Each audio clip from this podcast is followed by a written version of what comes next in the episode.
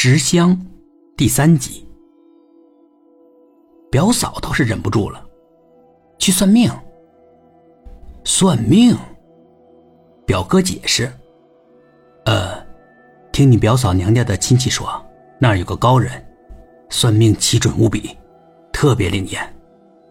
我女儿呢，啊，也就是你表侄女，但一直没有成家。我们两口子就寻思去那儿找个高人给算算。你表侄女什么时候能够成家？”吴起嗤之以鼻：“算命，哼，算命的话能信吗？再说了，要算命干嘛去那么远的地方？咱们镇上就有个瞎子就会算命。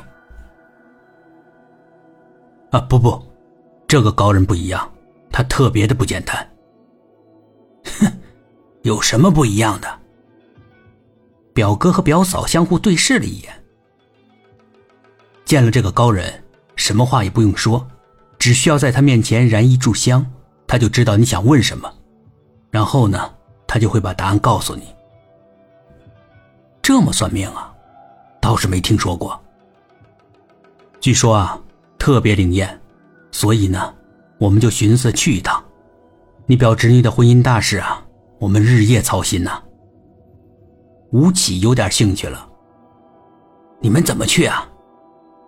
表哥笑了一下，我们在镇上租了一辆车，在这个世上，你表嫂还是舍得花钱的。什么时候走啊？联系好了，这车一会儿就来。吴启动了心思，那呃，辆车应应该还有两个空位吧？我们两口能不能一起去啊？表哥又看表嫂。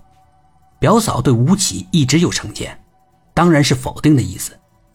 吴起陪着笑：“哎，你看，呃，吴天这三年都没给我汇钱了，不知道他是怎么回事我想呢，求求那个高人，问问他怎么才能联系上吴天。拜托，拜托，让我们两口一起去吧，反正那车上还有两个空位嘛。”表哥还在犹豫。呃，联系上吴天，我就能还你钱了。啊，拜托拜托。表哥只好答应了。旅途极其的不愉快，吴起坐在前排，跟司机高谈阔论，仿佛很有见识的样子；而表哥表嫂则和吴起的老婆挤在后排，倒好像跟班一样。好歹三个小时的奔波到了地方，但一下高速，吴起就嚷嚷饿了。要先吃饭，吴起点了一桌子菜，付账的时候却纹丝不动。表哥的脸色变了。表哥虽然不缺钱，但一辈子节省惯了，受不了这样的浪费。但表哥脸皮薄，他终于什么也没说。根据导航，他们找到了那个算命的家，在山坡上的一个单独的院落，四周绿树成荫，倒是蛮惬意的。门口已经停了几辆车，进门是一个老太太把守着，她面无表情，负责在那卖香。每个进门的都得买一炷香，九十九元。吴起对价格抱怨的时候，表哥低声阻止了他：“就收这一次钱，别的什么钱也不要。”那倒不多啊，但吴起还是没什么反应。表哥只好又说话了。这钱得你自己掏，掏自己的钱，心才诚，才会有好效果。吴起只得自己摸口袋了。